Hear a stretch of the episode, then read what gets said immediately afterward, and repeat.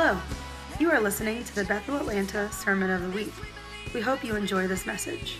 For more information about Bethel Atlanta, visit www.bethelatlanta.com.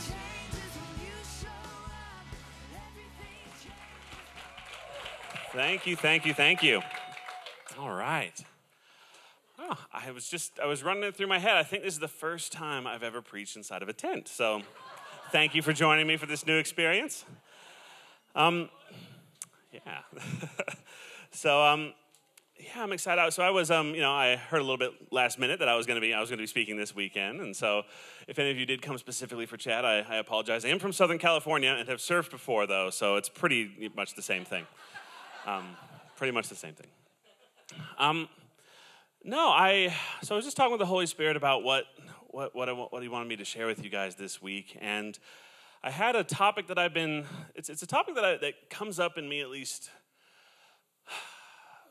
once once every three or four years. This exact same topic regarding this exact same verse just kind of pops up again, and I'm feeling it kind of swell up in my heart again and I wanted to, to share with you guys. And you guys have heard me teach messages like this before if you've been around for a little while that have to do with you know me me growing up a church kid growing up on the mission field growing up a pastor's kid. And so there are certain scriptures certain concepts that i've heard so many times that they almost lose their meaning a little bit. You ever had that experience before? So i um so uh, uh hopefully in with that little prelude you'll you'll forgive my introduction here. I i'm going to be teaching about what used to be my least favorite scripture in the bible. Okay which is John 3:16. Now, before any of you stand up and throw something heavy at me saying, you don't like the gospel, rah, um, let me explain. So, so, we, so we know, I bet we all, or at least 90% of us, have this verse memorized. So if you will, with me, please, quote John 3.16. For God so loved the world that he gave his only son, begotten son, whatever, yeah. Whoever should believe in him shall not perish, but have everlasting life. Awesome. Some of us only son, some of us only begotten son, little different translations. But um, so it's funny because this scripture used to bother me, and at first it, I thought that maybe this was, and this this is something that popped up in my junior high days, my high school days, where this, you know, I would drive up, uh, I'd be, you know, just learning to drive, and I'd come up and there's a bumper sticker, John's 316, and you know, or it would, you know, be some like a political candidate's face and then John 3:16. I'm like, is that is that for or against? I don't know. This is confusing. Um, and I just had this little spike just pop up in my heart. And at first I thought it was because, oh, it's because I'm a I'm a cool, hip uh, preacher guy, so I want, you know, I want one with the freshest scriptures, and everyone knows that one. Everyone has that memorized. But something inside me thought, that it's, it's deeper than me just thinking that scripture gets used too much. Why does this scripture bother me? I remember I was in ministry school when I was uh, 19 years old, and again that scripture popped up, and again I had this little pang in my heart that felt bothered by the scripture. And and just so you know, whenever a scripture pops up and it bothers you, that's a good sign that the Lord has something to say to you. Just general advice. Um, and I was like, Holy Spirit, why does this scripture bother me? And I heard him say, Because you think it's generic.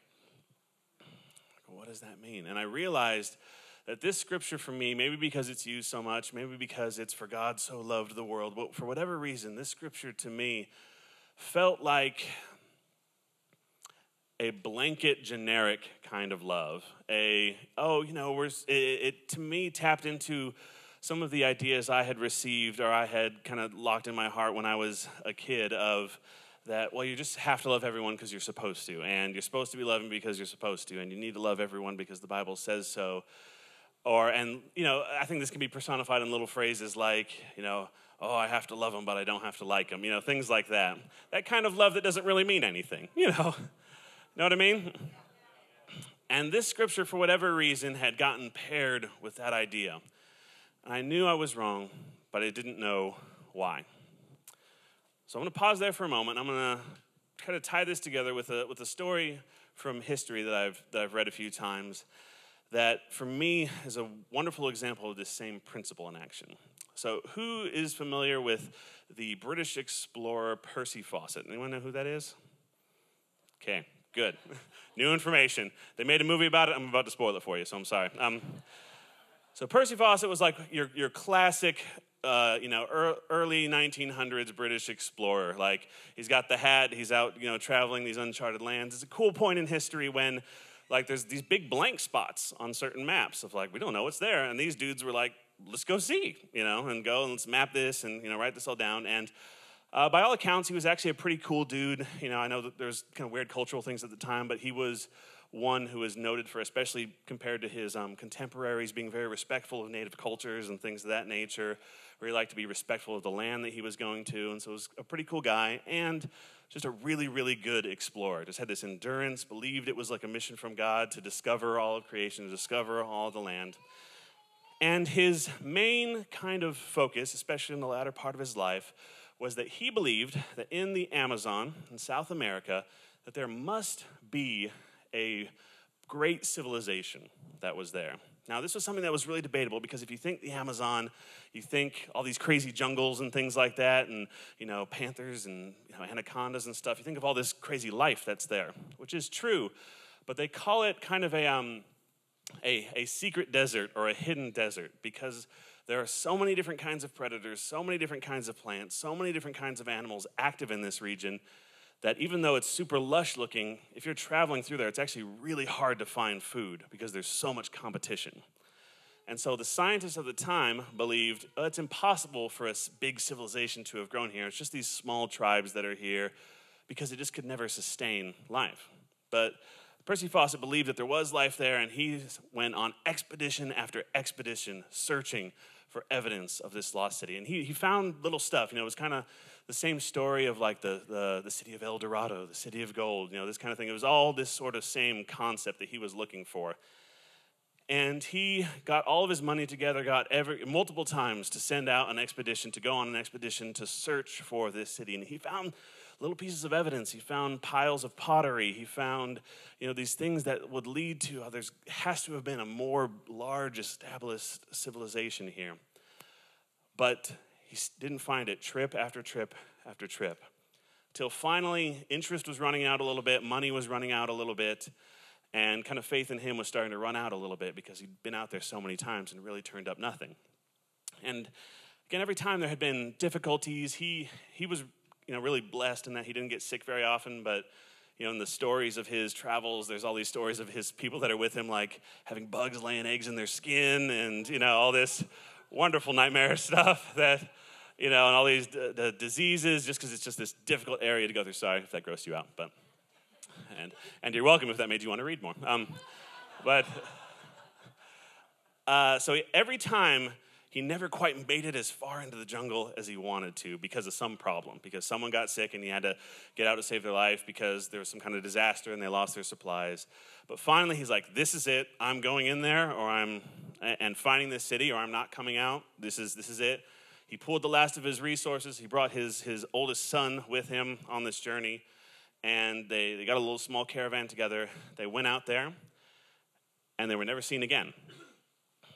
And in fact, it was so mysterious how they disappeared, and this guy had been so successful, even when there was big disasters, that uh, multiple search parties were sent. And actually, to this day, if I remember correctly, over 100 people have passed away just searching for him and trying to find out what happened. And his, his entire belief was couched in this idea that even though evidence suggests that no large you know, empire or civilization could exist in the Amazon. It must have been just because of different little pieces of evidence, different clues that he found when he was out there. Everyone else, a lot of the thinkers of the day thought he was crazy, like, oh, you just can't have a big civilization out there. You're searching for nothing. And he died searching for this thing. So let's pause that story and rewind back. We'll get, we'll get back to Percy Fawcett in just a second. But so I, I, upon realizing that this scripture bothered me, one of the foundational scriptures about the gospel, about the good, a, a scripture probably better than any that summarizes what the gospel is, was bothering me. It's not a great sign, right? You can agree. It's okay. It's not a, it's not a great sign. Not a great sign. And so I started digging in to well, what, what does this verse mean? And so first I said, Holy Spirit, what? Okay, so for God so loved the world. Okay, God, what is love? And he said, Baby, don't hurt me.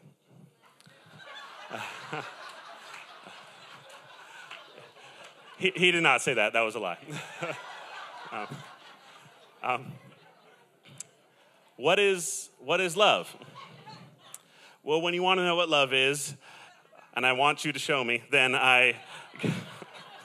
I'm going to stop. I'm sorry. I'm sorry. Okay.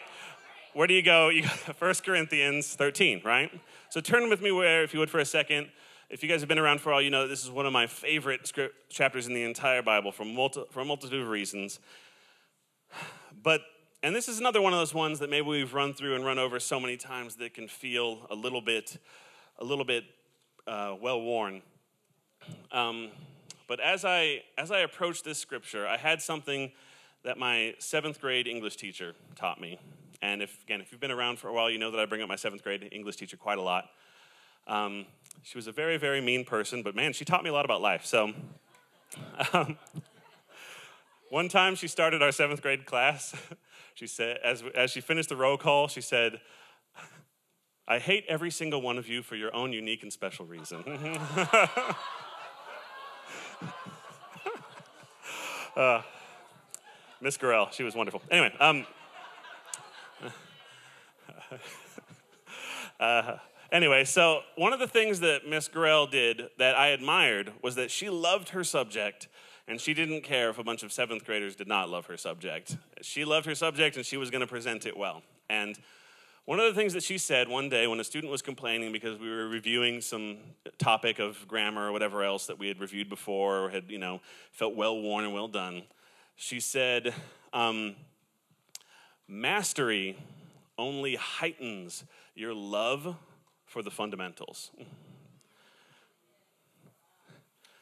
She said, Amateurs disdain the fundamentals, masters only fall deeper in love with the fundamentals. Pretty, pretty, pretty high thinking for a bunch of seventh graders. So, um, and that, that phrase stuck with me that when I start feeling a disdain for the fundamentals, it may be because I'm stepping into that amateur mindset of, oh, we already did that.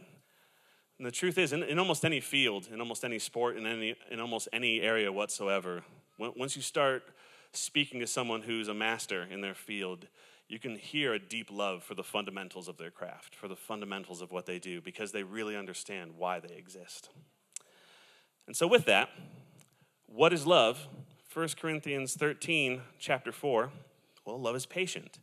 Love is kind. It does not envy. It does not boast. It is not proud. It does not dishonor others. It is not self seeking. It is not easily angered. It keeps no record of wrongs. Love does not delight in evil, but rejoices with the truth. It always protects, always trusts, always hope, hopes, and always preserves. Love never fails. And as I was reading this scripture with this, with this new quest in my mind of what does John 3.16 actually mean, I, I just had this, it's a small thing, but it, it led to a lifetime of mystery. Um, where I read, Love is patient, but, and this is just, this is me reading into it, so this is not the, the written word of the God. This is kind of my, my opinion and thought process with it. Love is patient, but patience is not love.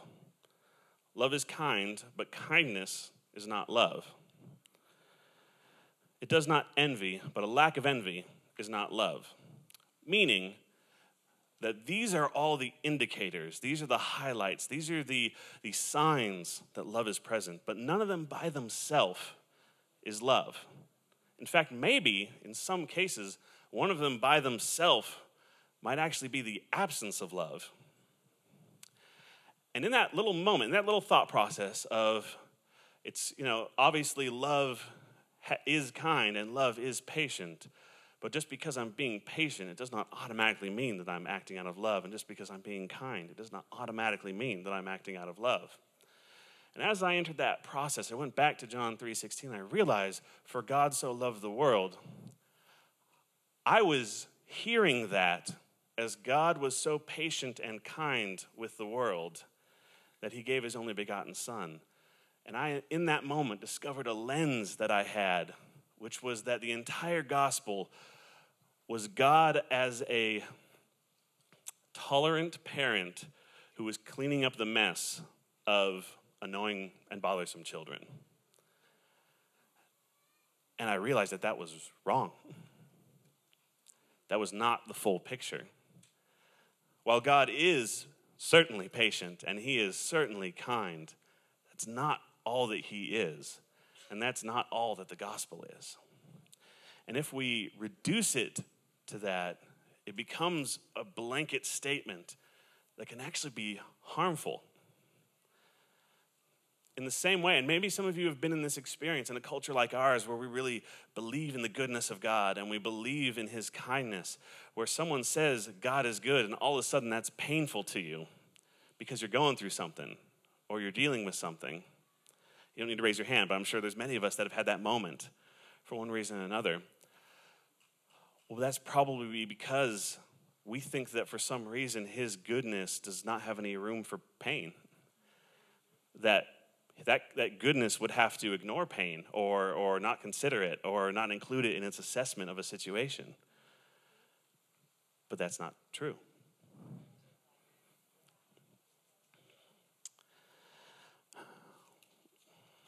Love is patient, love is kind. It does not envy, it does not boast, it is not proud. It does not dishonor others, it is not self seeking, it is not easily angered, it keeps no record of wrongs. Love does not delight in evil, but rejoices with the truth.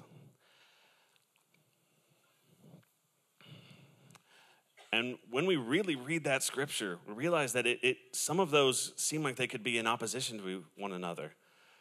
Okay, it does not celebrate evil, it rejoices in truth. So it's about what's true, what's right, but it's also kind. How can you stand up for what's right, speak the truth, but also remain kind? How can you be patient while also not delighting in evil and speaking the truth.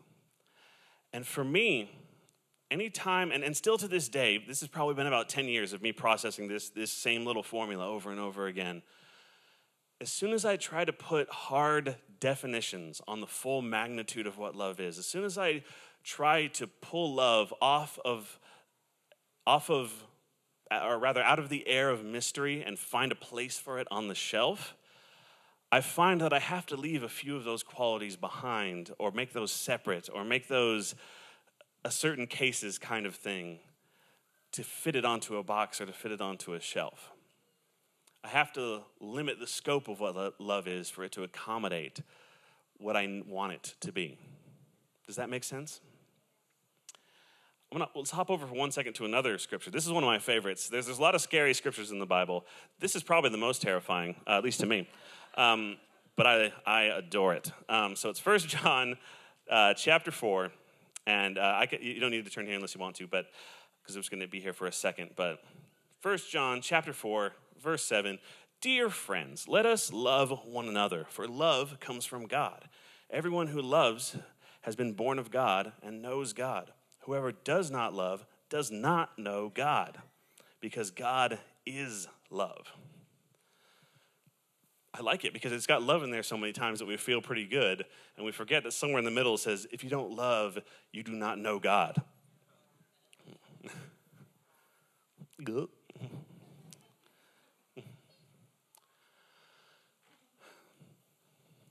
And so, as I'm getting into this process of being willing to leave love into this realm of mystery, to be willing to f- pull elements of it to something that's finite, that's measurable kindness, goodness, patience, these things, willing to put those things in a fixed place, but allowing love to be something that's bigger than my mind can hold. Because after all, if God is love, He is bigger than our mind can hold.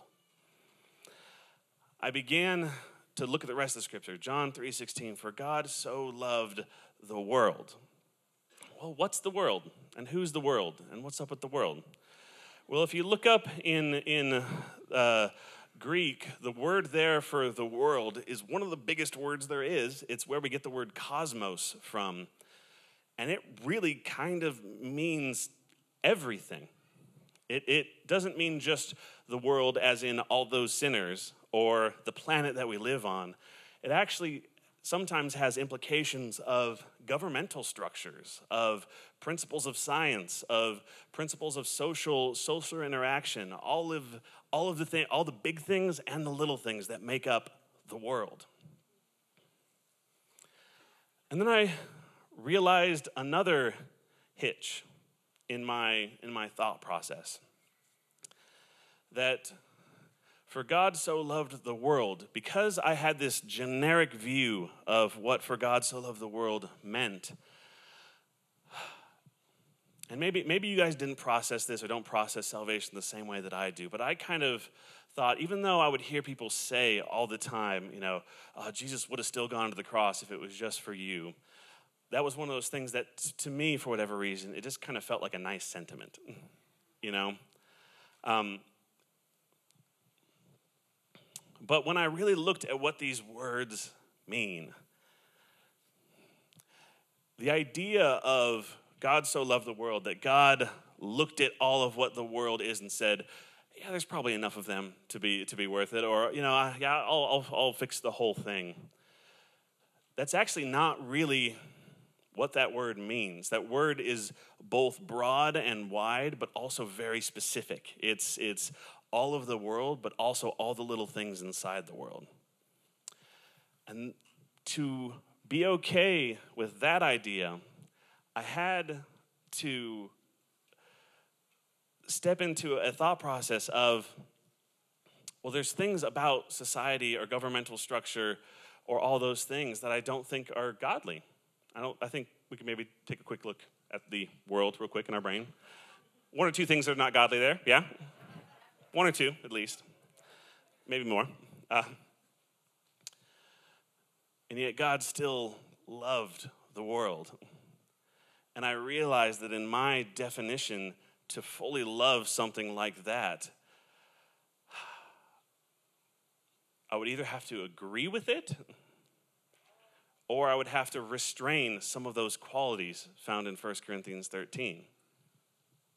And maybe you're the same and maybe you're different. But I don't think that that's what God did. I think that love is just bigger than we understand.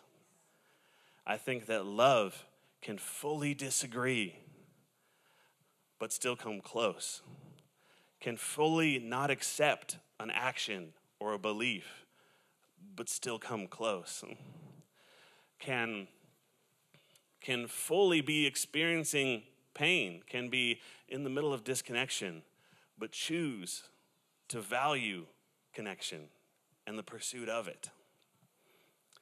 And all of a sudden, at least for me, this scripture that had been, that I had heard so many times, that I had memorized so many times, that I had seen on so many bumper stickers, that it almost didn't mean anything, took on a personal depth that I had never experienced before. That God loved, that God was good in a way that I cannot possibly imagine. So much so that he saw everything that the world was, everything that the world would, and everything that the world would be, and said, I want to save all of them. And not just save as in bippity boppity boo, it's all fixed, but I'm gonna send something that costs me dearly so that they could choose if they want to have what I'm offering because I care about their free will that much. And I care about the power of their choices that much that I would do something as painful as one can do, give something as costly as one could give, so that people could have the option of choosing everything that I have for them.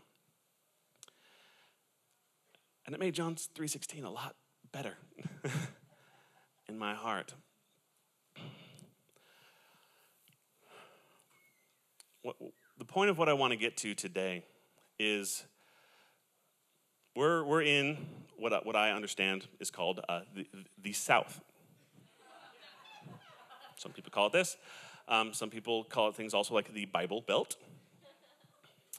It's kind of like on the like side hip. It's more like the Bible holster or something. I don't know. You know, United States is anyway. Never mind.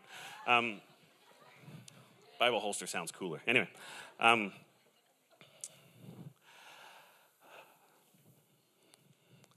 I've, I've been a Christian my, for as long as I can remember. I got saved when I was three years old at the post office. Um, you, you got to do something while you're waiting in the line. Um, and I have run into probably at this point over well over a hundred of these little truths that have become generic, that have become this thing that's just kind of in the background of my of my relationship with God. And the more that I dig deep, the more that I pursue, I realize that there is so much depth in everything He has ever said and everything that He has ever done. And the idea that I would miss any of it just because I had set it on a shelf somewhere It's tragic to me. We're, in you know, we were we were talking with uh, Michael Maiden when he was when he was here visiting with us, uh, the staff, uh, all the staff together, and he said, you know, and I'm, I'm summarizing, but he said, you're doing a really amazing thing here. You're bringing a kingdom focused church into the Bible Belt, and you know, I, I've said this before. I think you know sometimes we look at religion or the Bible Belt and things like that, and we think of it just as a negative thing. I think there's just as many blessings as there are challenges, and that's that's important to remember. Um, but one of the challenges is the same one that I grew up with, which is that this is all so normal that it can be reduced down to normal.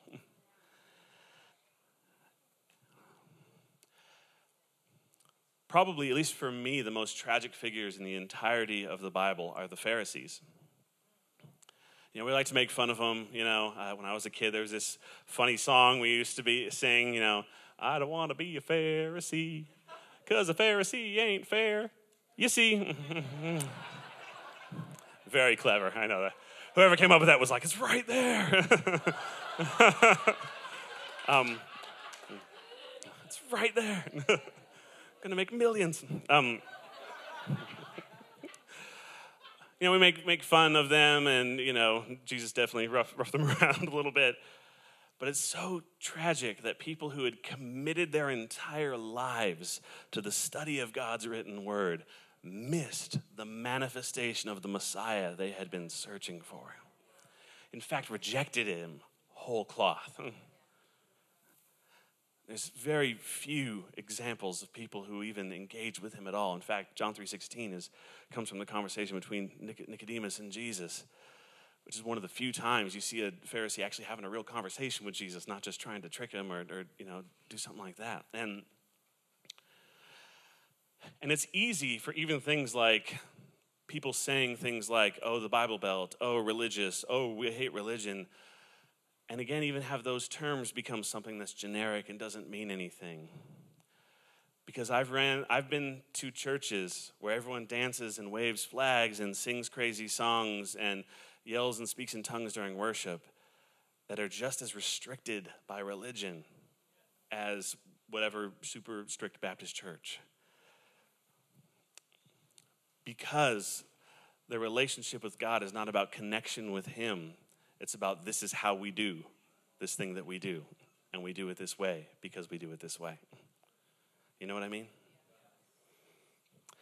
So I have this, this um, little little um, image that I like to, to put in my head. And it's, it's actually what we've started to base our curriculum on at the School of Supernatural Ministry is when we're discovering our identity in Christ, when we're discovering how, how who we are and how we're meant to react to the world and, and respond to the world and engage with the world, how do we how do we how do we do that? How does that model what does it mean to find your identity in christ? And i'm sure there's a lot of good definitions. The one that i've come up with is very simple and this is, this is a simplified version of it but it's it's first i discover how god relates to me what does he think about me what does he believe about me how does he see me how does he view me and then after that from that after seeing how god relates to me then i decide i discover how i relate to god what is my responsibility in this relationship? How do I respond to this kind of goodness, this kind of kindness, this kind of glory?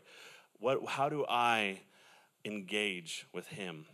And in that relationship, from that relationship of discovering how He thinks about me and how I relate to Him, I then discover how I relate to the world.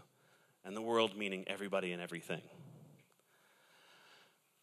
And I love this little model because that's simple, and I think most of us would agree that that's a good, that's a good way to, you know, write, write that down. But let's take something very, very simple. Like the God is our Lord, He is our master, He, he, he directs us and He leads us.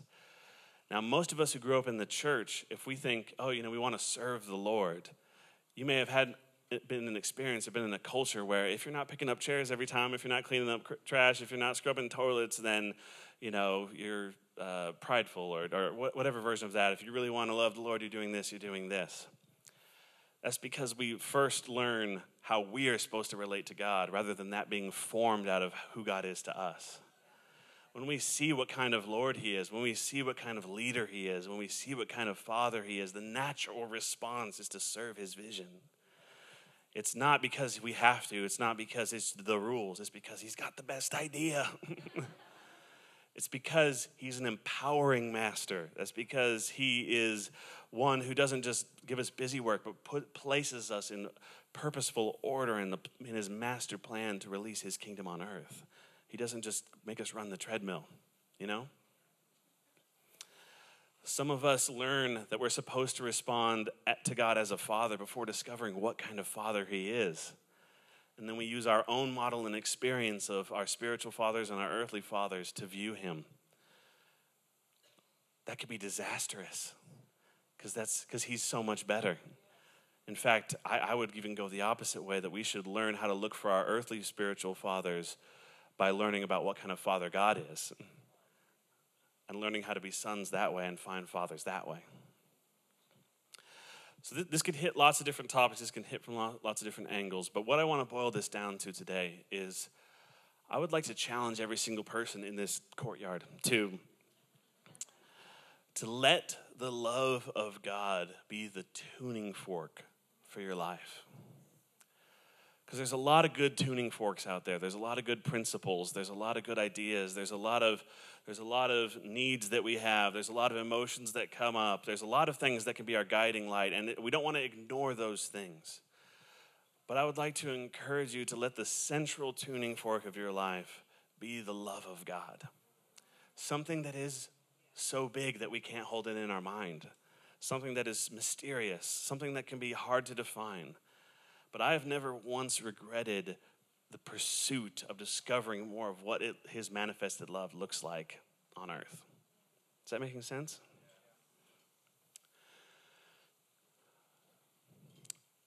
so now that we have modern technology and things like that, people have you know gone with satellites and helicopters over to where Percy Fawcett was exploring.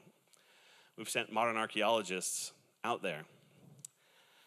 And we still haven't found evidence of him or where he ended up, unfortunately, because that, that area is so thick and, and jungly, it's still difficult for us to get through on the ground level. But we found the city that he was looking for.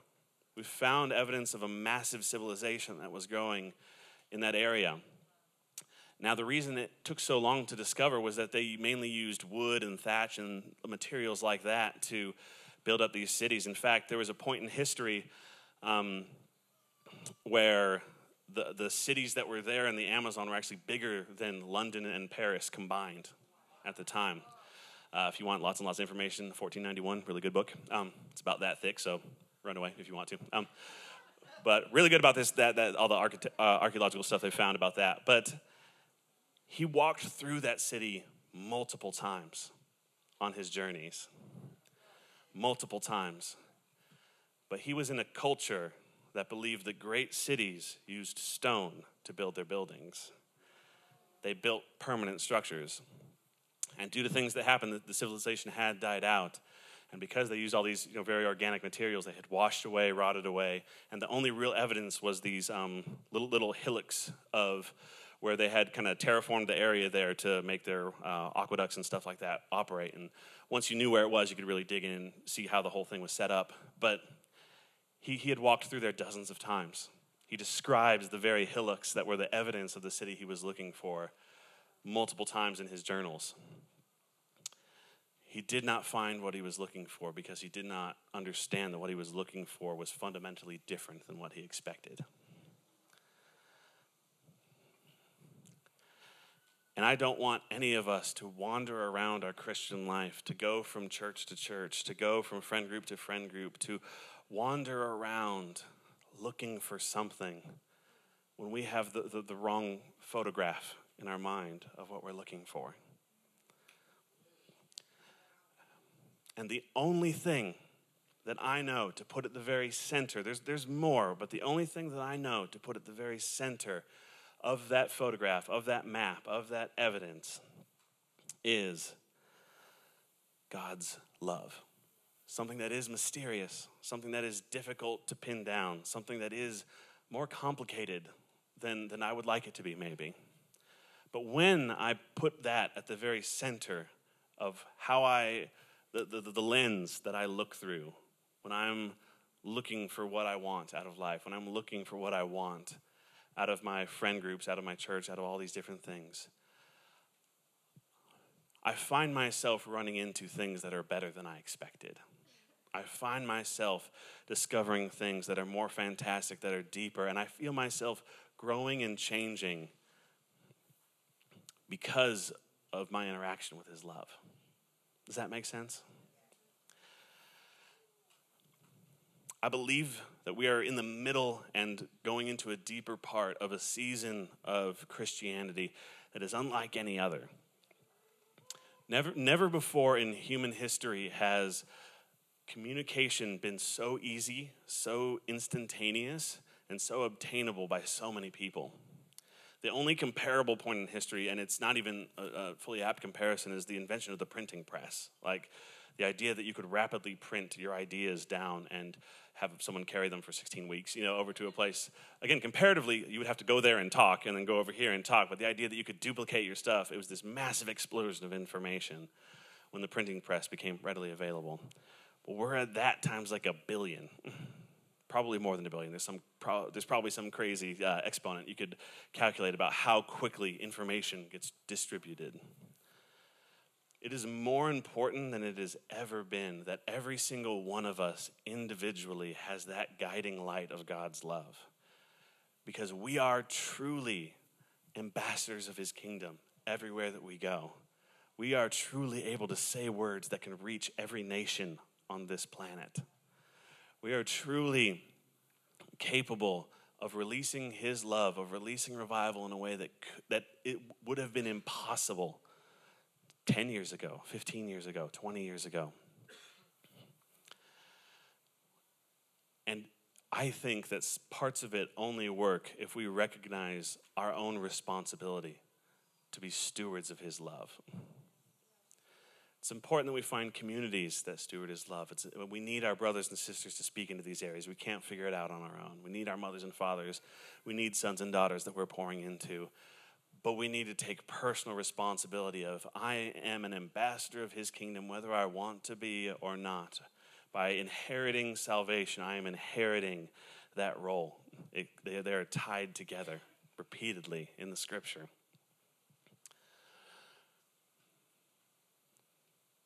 And I believe that we are going to have more of a chance to represent real love than we ever have before. I do believe, however, that the way that we get there is learning how to repent. And I, have said this before, I'll say it again. Repentance isn't, you know, let me grab some of that gravel and sprinkle it here and we'll walk on our knees, you know, and we'll make sure to roll up your pants so that it hurts more. Um, and, you know, you come up to the altar and say how bad you are, and the person here at the prayer line says, Yes, you are very bad. Um, repentance very is very simple. It just means change your mind.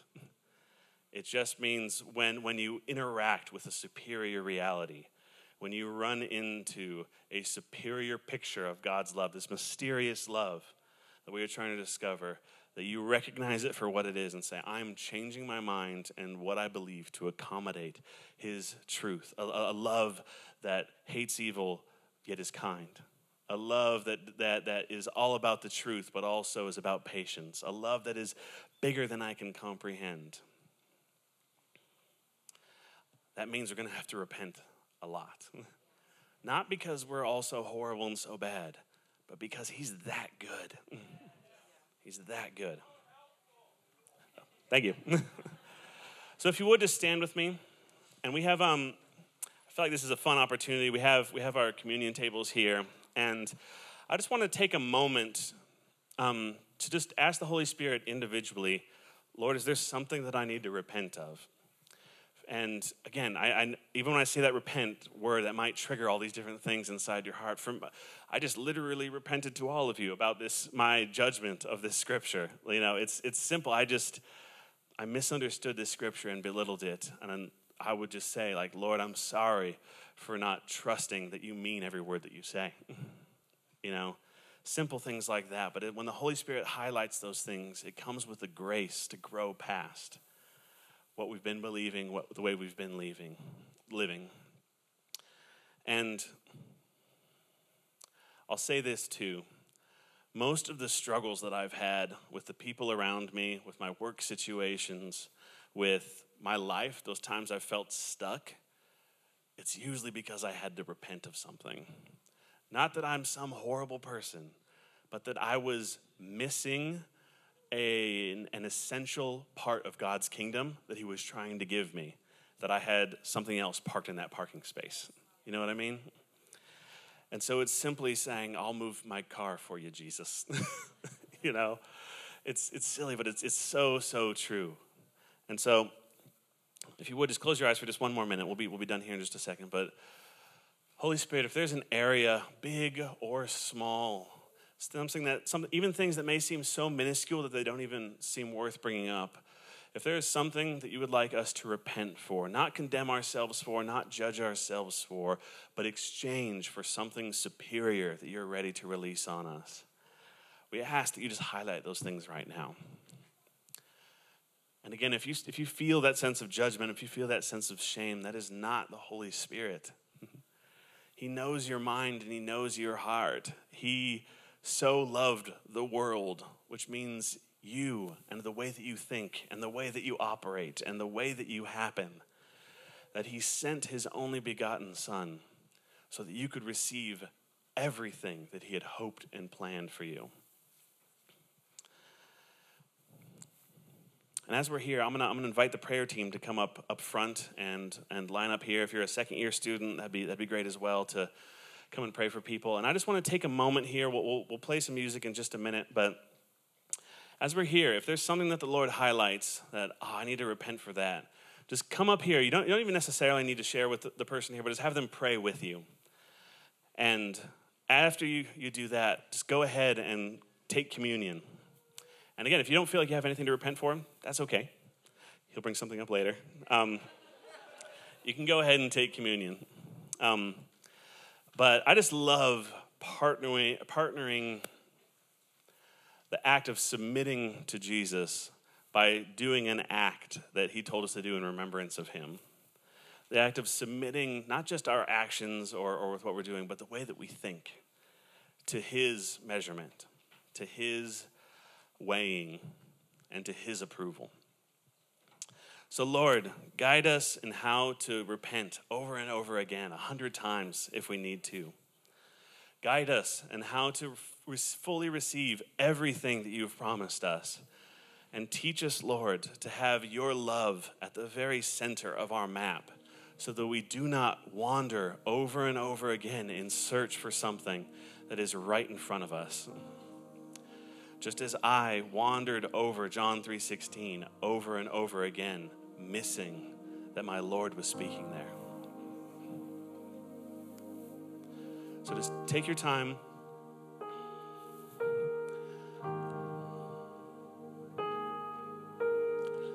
And as soon as you're ready, you're welcome to come up in prayer, or if you just feel like you're ready to go and take communion, you can go ahead and do that. But just be led by the Holy Spirit.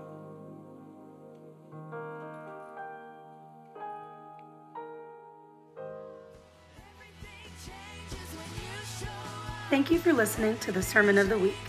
To stay connected with Bethel Atlanta, visit www.bethelatlanta.com.